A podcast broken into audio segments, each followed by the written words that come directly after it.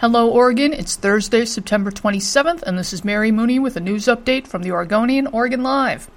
A registered sex offender with a self described history of mental illness is suspected of killing an 89 year old Portland grandmother after he trailed her home from her volunteer shift at Portland Adventist Community Services. Authorities on Wednesday charged Timothy Joseph Mackley, 58, in the death of Marcine Herink. Her body was found in Mackley's car Monday night during a traffic stop, police said. Mackley pleaded not guilty Wednesday to murder charges in Multnomah County Circuit Court. Meanwhile, Marcine's family said she will be remembered for her soft, gentle spirit and the life she lived dedicated to others.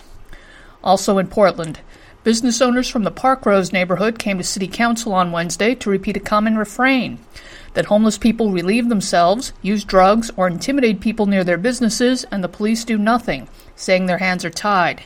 Mayor Ted Wheeler delivered a pointed response, saying the laws will be enforced and I'm directing they be enforced.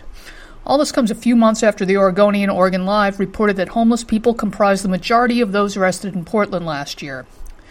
Over in Beaverton, it's the end of an era. Beaverton Bakery will close this weekend after 93 years making cakes and more throughout the Portland metro area.